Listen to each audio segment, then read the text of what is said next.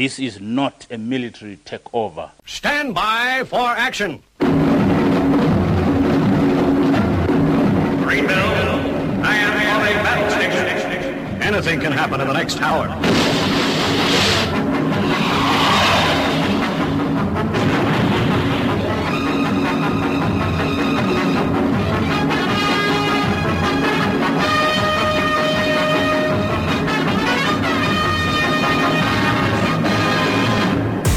Welcome to the Paranoid Squirrel Rock Show for the best in punk, junk, and glunk.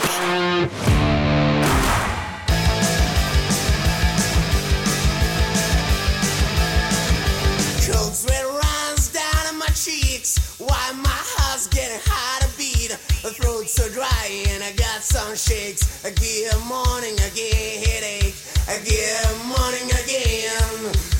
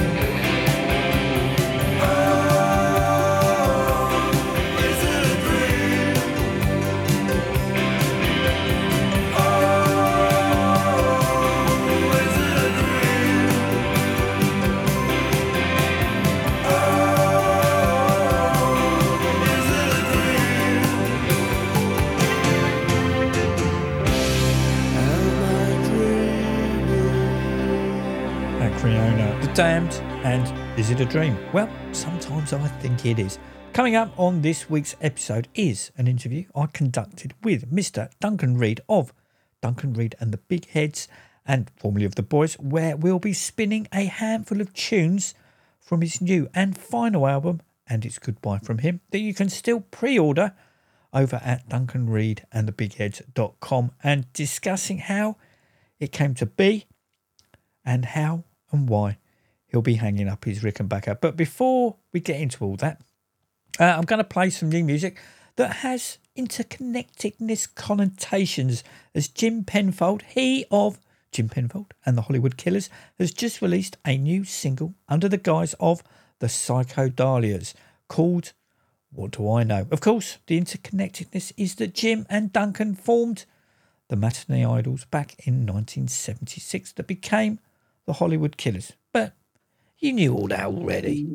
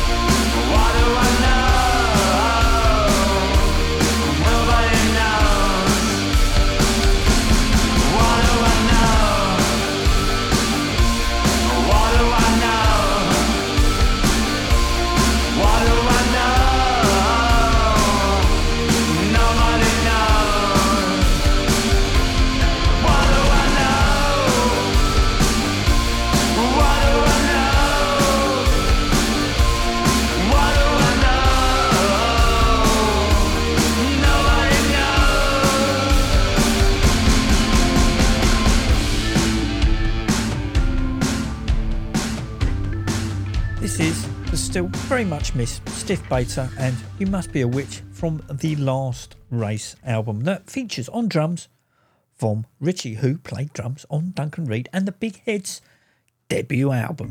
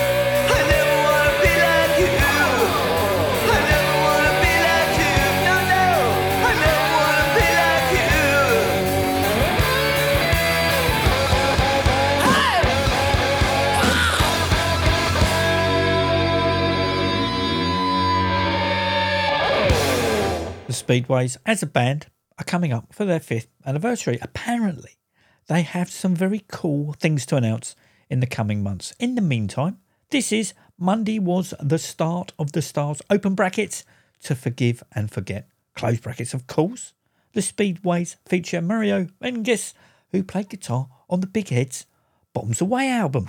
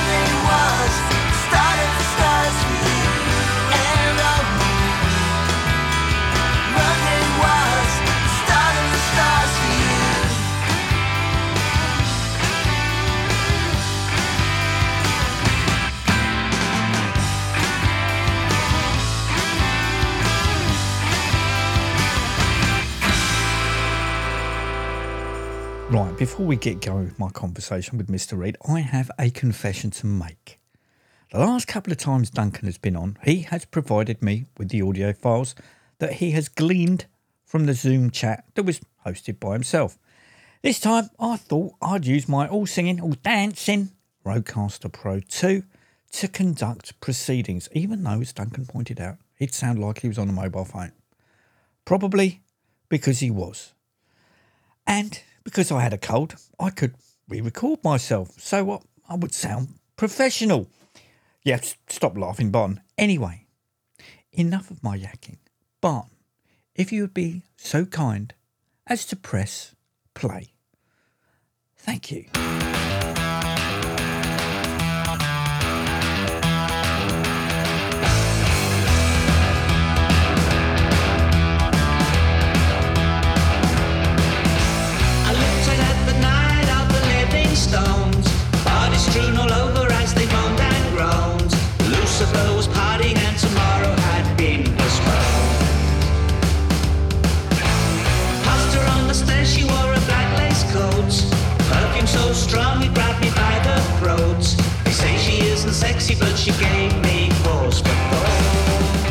As I mentioned earlier, it is now time to welcome from Duncan Reid and the Big Heads, Mr. Duncan Reid himself. Good evening, Duncan. How are you doing? I'm really good. Um, my life over the past week has been spent going backwards and forwards to the post office and sticking CDs in envelopes and sending them out because um, we got the CDs in for the new album about a week ago. And so I've been sending them all out to the people who took advantage of the pre order offer.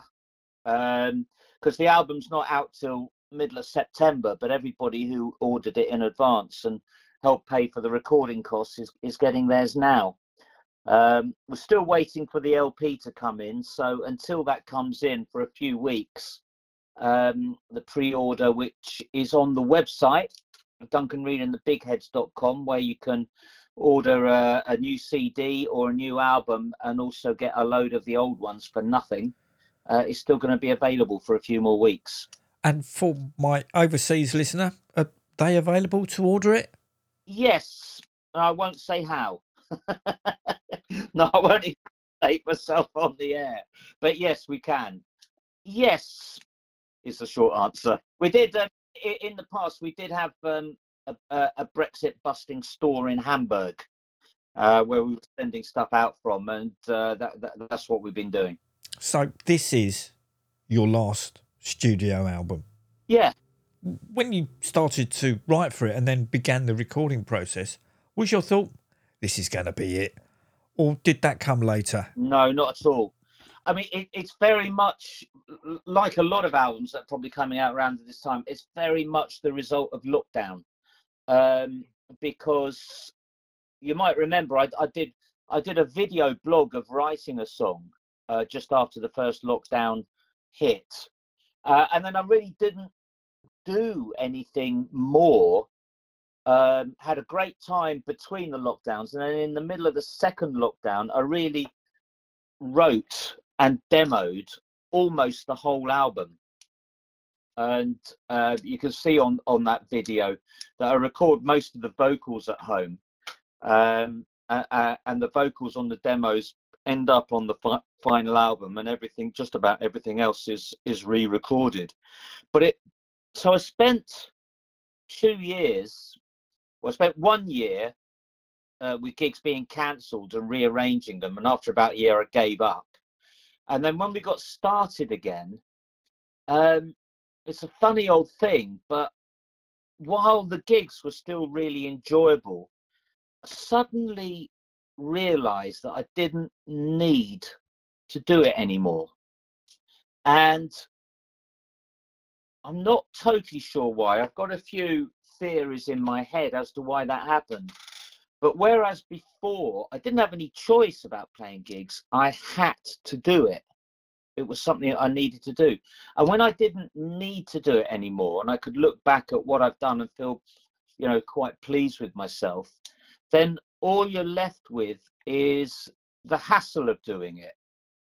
Uh, and of course, that's that's worse than it used to be because of Brexit and and and, it's very difficult now that you can't send, you know, a box full of merch ahead. Um, uh, it's very difficult not to lose money playing in Europe, so that's all part of it.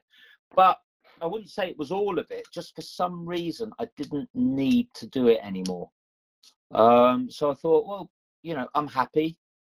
I'm happy with what I've done. Let's just um, do the gigs that we've got left, organise another one at the Lexington on October the 7th, and uh, finish with a big bash So your final gig is on the seventh of. of October. Yeah, yeah, that that that'll that'll be the last one. If you go on, we got tickets. I think there's there's about 50 tickets left. Um, so get in there. It's quite it's quite funny looking at the list of everybody who's bought so far. I think it's going to be the first gig I've done where I know everybody in the audience. looking at all the, all the names. Oh yeah, I know you. I know you. I know you. It's going to be fun. Obviously, I have my ticket, and this will be the first time that I will have seen you live since July 2019. I did have a ticket for the uh, Don't Blame Yourself launch gig that came part of the uh, fan funded package for the aforementioned album that got postponed, and then it became part of the uh, Power Pop Festival because originally it was going to be at the. Um, Black Heart. And then in December of whatever it was, uh, would it have been 2020? I can't remember. Times does funny thing. We put the Lexington, and then COVID sort of just reared up again, didn't it? Uh, and um, it was like the last Saturday before I think the second lockdown started, and um, we were due to do that and and then go to Manchester the day after, and everybody was getting cold feet uh, especially especially the two girls. And thankfully, we did cancel it because um, we would have spent the whole uh, journey up to Manchester in a car with Nick Hughes, who had COVID. Um, so um, it got yeah, it that one got cancelled, and then we rolled it into the Power Pop Festival the following summer, last summer, which was great. It was brilliant playing with the Baby Shakes, who we played with in New York it's funny we played with them in New York and we headline. We played with them in London and they headline. But uh, it's just great to to share a stage with them. we haven't actually mentioned that the album is called and it's Goodbye from him. And I have to say, apart from enjoying the music, you've done a great job explaining in the sleeve notes how each song came together and what they're about. Like with Don't Blame Yourself and it's Goodbye from him comes across very personal. Did the COVID situation give you a different approach? No, I think have always been personal, really. Um, there's a there's a- a great play that was written by Ray Davies about the Kinks and his life, and I've also read one of his biographies. And you know, he he's he's funny because he almost thinks in song lyrics. Um, you know, it won't, you wouldn't be surprised if you've read his autobiography to hear a song that says, "Oh, I just cooked myself a chicken vindaloo," because he had just him, cooked himself a chicken vindaloo. And uh, a lot of songwriters, I mean, the subject that we all think we know most about is ourselves. Um, know, funnily enough, I didn't know about myself for 63 years, which was, um, but anyway, we'll come back to that. And um, so you know, especially when you're as old as I am, there's an awful lot of material there to uh, to write about. And then on top of that, as we said earlier, that you know the album was largely written during lockdown, and so there was lots of material there. For instance, uh, j- just to give an example, there's the song "the um, the Gilded Cage," which, as I say on, on the sleeve notes, was just when I turned on the telly in the middle of lockdown and saw Michael Palin in one of his um, travelogues in Cairo station, surrounded by humanity. And I probably hadn't seen anybody for two weeks. And the idea of being in a crowded room, breathing in what everybody else is breathing out was so shocking. And then, um, you know, looking up on, on on my wall and seeing a photograph of uh, when we toured Argentina and everything going on, and just feeling sorry for myself. I thought, well, I'm, oh, no, this is no good. I'm just going to write a song to cheer myself up. and the song was the gilded cage because that's what it felt like you know there i was in my very nice house with a very nice garden but nevertheless it was a cage I think at this point it is the perfect opportunity to hear the song in question.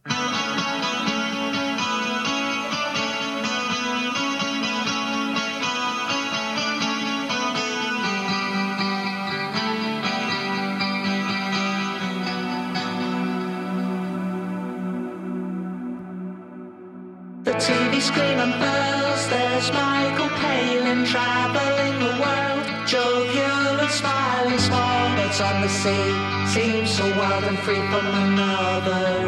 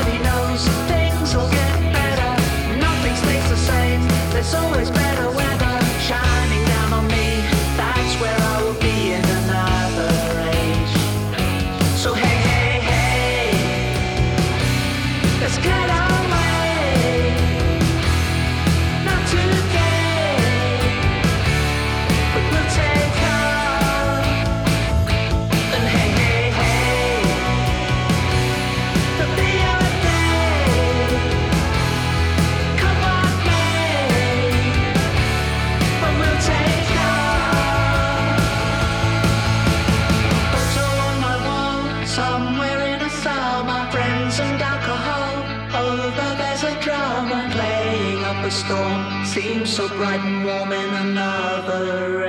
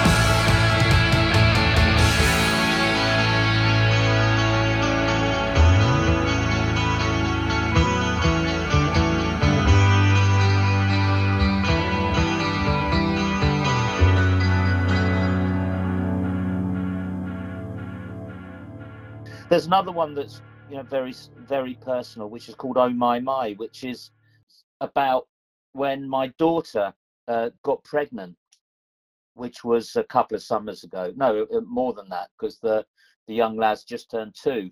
So it was about three summers ago. And so i wrote wrote about her because she'd been trying for a long time and it was just so joyful that she'd finally managed.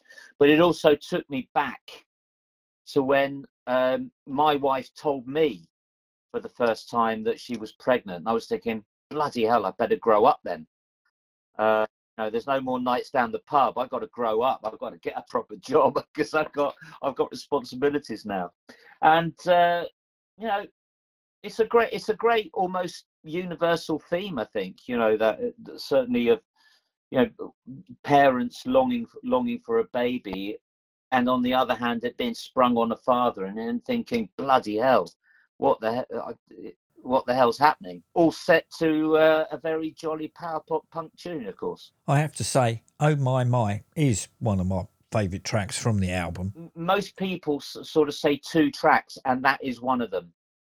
Uh, I think it's one of the high points of uh, my career. I mean, going back, obviously, first time is right up there, and uh, and there's a few boys tracks. On the first album, it seems to be Kelly's Gone Insane. Is I, I would say is the favourite.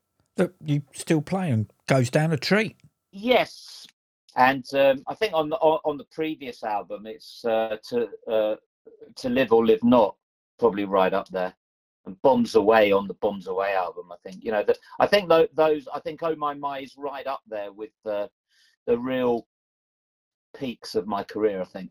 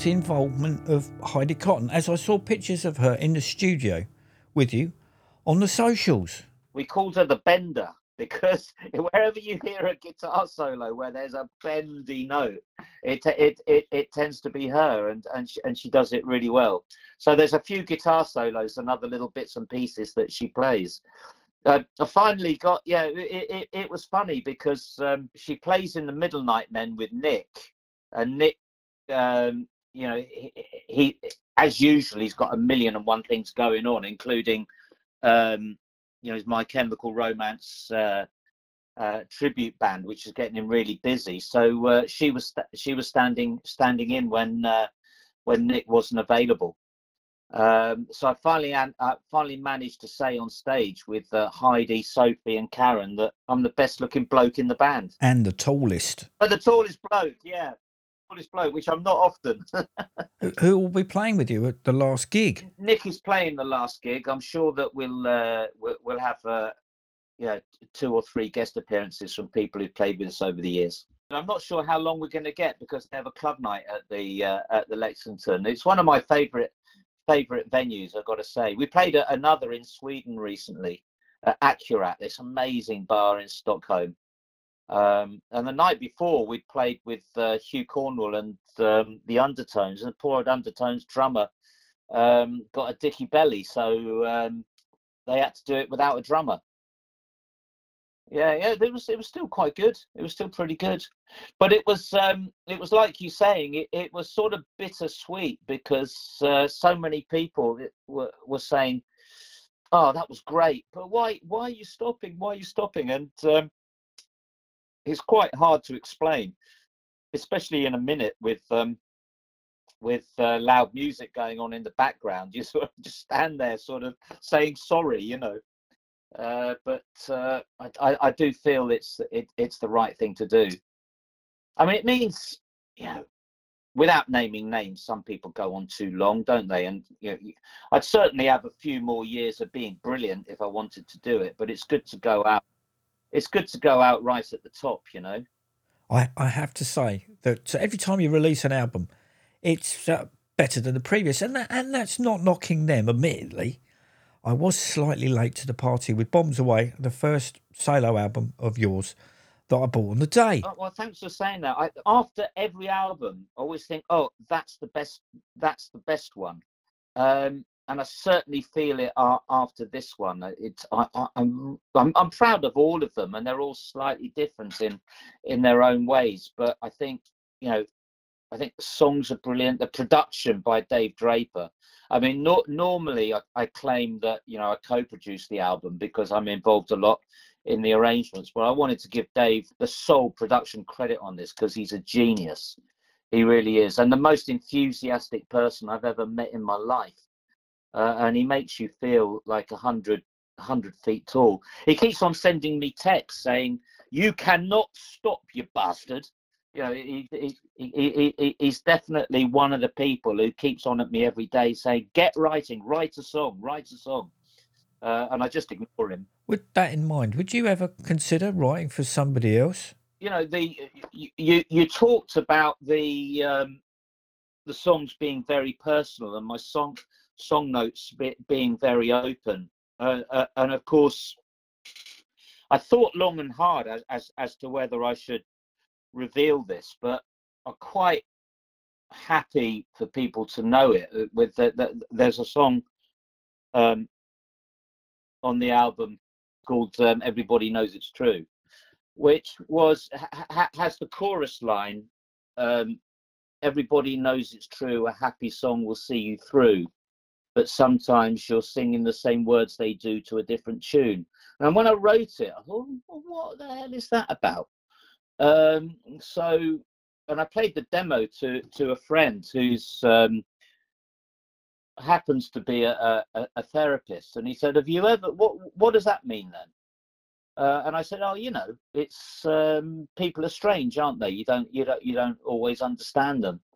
And I think what it what it was was that music had been a an escape because I found it difficult to understand the world, uh, and and I think that's what the lyrics meant. Anyway, he said, "Have you ever?"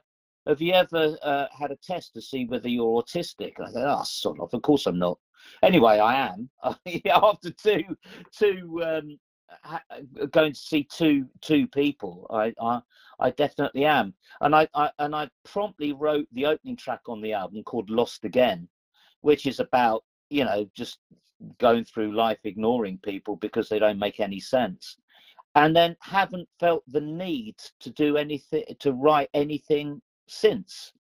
And so one of the things I do ask myself, I don't know whether this is definitely it, was it discovering that about myself and and life becoming very very much easier because once you you realize you're autistic it's much easier to sort of get through um will i ever feel the need again to to write anything because perhaps I don't need the escape i- i- into this world that makes that makes sense that used to be music. So we'll see. But if I do if I do anything again, if I do do anything again, I think it's most likely to be that you know helping somebody else out. Like maybe maybe someone would like some lyrics, or maybe they've got half a song and they'd like some ideas to uh, finish it off. Because one thing I have got um, in in the in the lockdown video I did a writing a writing a song. I, I I explained how I've got this dictaphone with lots of little bits and pieces on it. Because if I get an idea, I have to rush to the dictaphone to sing it into the dictaphone, or it's gone forever. And I come back to that dictaphone and I can hear that it's me, but I've got no recollection of all these tunes. And there's some brilliant, brilliant little snippets on there that if I could be bothered would become um, would become really good tunes. So who knows? One day, maybe, maybe it's a possibility that someone's to say, "Oh, help me finish this song," and I, I'll dive into my into my dictaphone of snippets, and, and something might come out. Because Rich Ragany from Rich Ragany and the Digressions gets a co-write on the aforementioned Everybody Knows It's True. How did that come about? I had the tune and the, uh, and the piano part that it that it starts with, but I was in one of those periods where I had nothing to write about. Um, so I put a post up on on Facebook um, uh, saying, "Has anybody got any ideas for um, something to write a song about?" And really, really typical Rich. He got it, it, He sent me a message and said, "Can I write? Can I write the lyrics for it?" And I said, "Yeah, great. You you you go ahead." So I sent him the tune, and um, instead of getting some lyrics back, he said, "Oh, I got this really nice middle eight for it." So he didn't send any lyrics, but he sent me a bit to stick in the middle, which is that fantastic bit in the middle of it, which is made even greater um, by the amazing pedal steel guitar of uh, Morris Hipkiss, who, who- who's uh, oh god, he, he's just wonderful. He, he's about he's about 154 years old, and he plays the thing. I've always wanted a pedal steel on on, a record because it's an instrument I, that, that I think is so beautiful, and it makes it it, it just pulls at your heartstrings. Uh, so the combination of of Rich's great middle eight and that and that uh, pedal steel is just fantastic.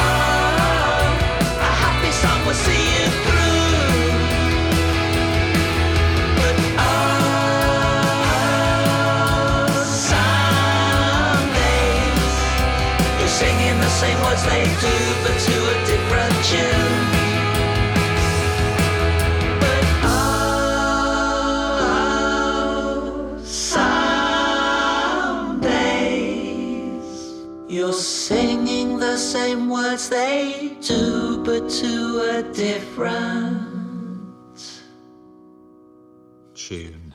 So Rich didn't write a single word. Not one single one. he followed the brief then. that is so typical of him. But um, yeah, I, I, it, it was funny because there was this um, amongst a load of really good ideas, which I don't think I, I, I ever ended up using. There's this real see you next Tuesday who um, uh, who said, "Oh, you should write a song about how wonderful um, Brexit is and how great Boris Johnson is." So, I, I, being yeah, I, I think my autism came out full bore there, and I called him all the names under the sun. Um, uh, uh, to which he just came back with a load of uh, verbal abuse as well.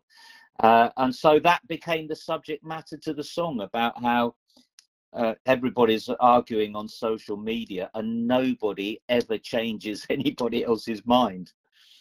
Or rather, that's what the, that's what the verses are about. And then you got that chorus that I was talking about earlier, which gave the uh, which gave the game away to a friend of mine uh, about what was really going on. The final track on the album is Singing with the Beach Boys. Yeah, Isn't that one from the dictaphone tapes? Well, it is, but i i in a roundabout way because, uh, again, on on the lockdown video, I, I was just playing a few examples of these snippets that I've got on uh, my dictaphone, and uh, Nick Nick Hughes saw it. and thought, "Oh, I like that little snippet," and without me knowing, um, took it so so it becomes um, the verse in the song, and he finished the song off, and I thought, "Oh, brilliant!" Uh, I, I, there's there's another one I don't have to write, and it's a really good song. Um, and uh, then uh, I I wrote the uh, the lyrics to the verse, which is my tune, and and uh, and the bridge and the uh, chorus, which is which is Nick's tune. Um, and uh, I, I'm pretty proud of those lyrics. I, th- I think they're really clever because uh, I don't know whether you noticed, but a lot of those lyrics are actually Beach Boys lyrics. So we, we, we'll have fun, fun, fun, and uh, you know, good vibration. Yeah, and at the same time, I think it, it, it although it's quite sort of gimmicky in that way, I think it managed manages to stay, um, you know, quite uh, heartfelt. In, in that it's a story about uh, a, di- a divorced dad who's just celebrating those odd weekends when he gets to take his um, his young lad away, uh, and uh, enjoys the fact that they they both love uh, singing along at their at the top of their voices to Beach Boys songs on the uh, CD in the car. Slightly different for me because, of course, it's got nothing to do with my life. It's a story that um, that uh, I just made up in my head and and then fitted to a song.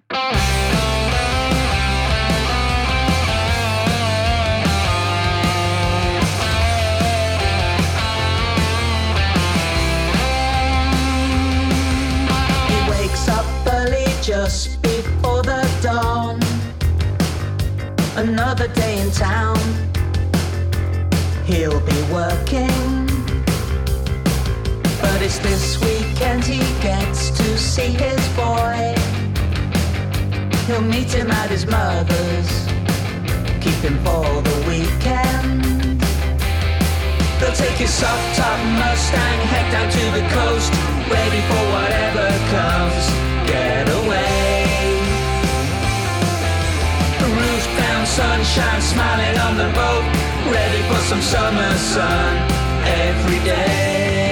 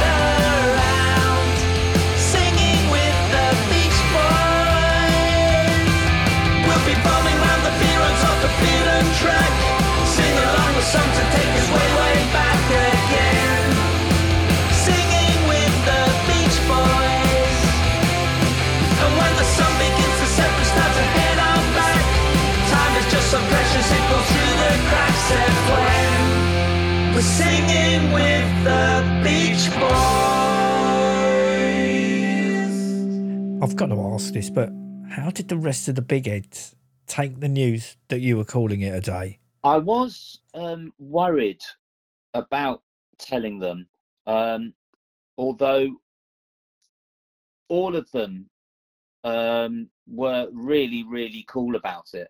I mean, after all, we've been we've been going a long time, and um, you know they they understood that they they understood that for me the time had had come to stop. Uh, and of course they've got they've got other things going on as well. Nick, we've talked about a million and one things. Sophie's got got a band. I still think Sophie is one of the people who doesn't believe me. You know, there's there, there's a few people out there who who who who don't believe me, but um, she, she she thinks that, that that I'll be doing something again. Um, and and Karen has got stuff going on as well. So they were they were all really good about it. Oh, that's good. And on that last note, almost literally, I think that draws us nicely to a conclusion, which only leaves me to thank you, Duncan, for sparing the time this evening, for the music, for the great live shows, and that maybe you don't stop playing live. Yeah, I think I, I, I think I'm going to, but you, as everybody says, you can never say never. But I think I'm going to. We'll just see. Duncan, thank you very much. It's been a pleasure. All right, cheers then. Speak soon.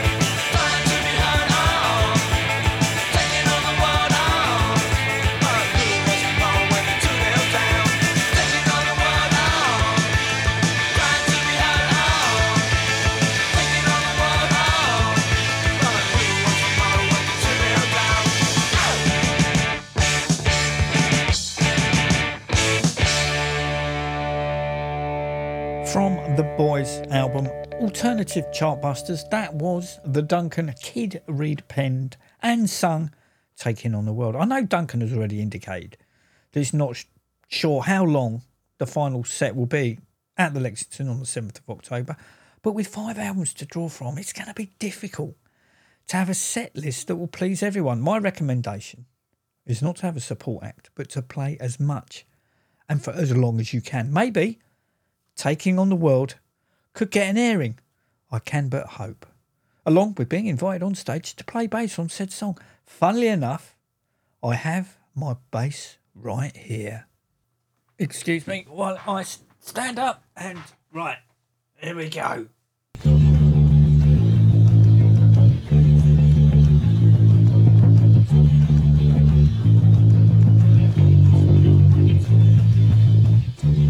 Until next week, take it easy.